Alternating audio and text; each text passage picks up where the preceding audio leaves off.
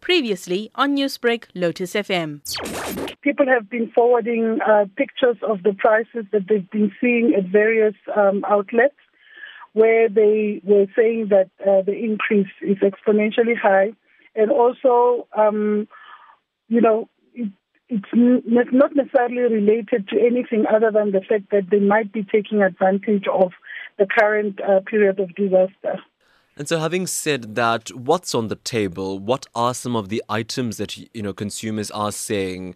Yeah, look, at the beginning of um, March, when we started, I think that the, the the biggest prices that we could see were generally around all all the prices of food, number one, but I think also around the prices of masks as well as uh, sanitizers. We've had a lot of success in ensuring that the prices have been brought down. We've even taken the matters through to the National Consumer Tribunal, where we were able to secure fines as well as agreements from the shops to say that they will not increase the, the prices in a manner that they've done. So currently, the biggest outcry has been around the issues of garlic as well as ginger. And that is why the Commission has decided to do a, a specific investigation. What is so the status have, of investigations currently? We understand you've identified some outlets who are charging quite high rates for, for these uh, items.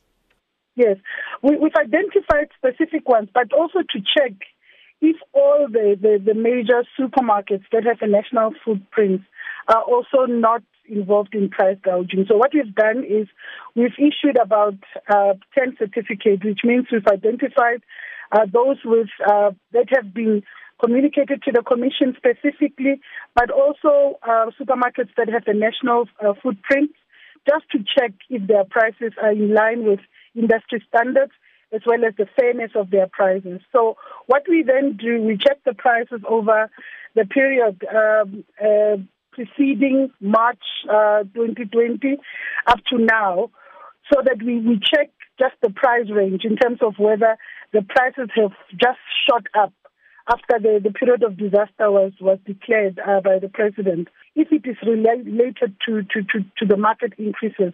So if it is not, then they will indeed be, be, be involved in price gouging or charging the prices that are, that are unreasonable and unfair.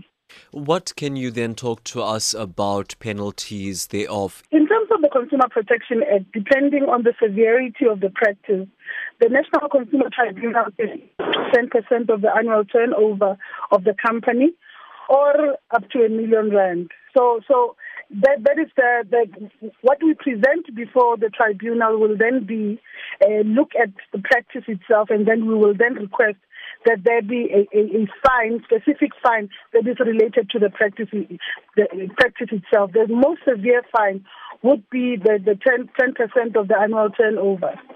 Newsbreak, Lotus FM, powered by SABC News.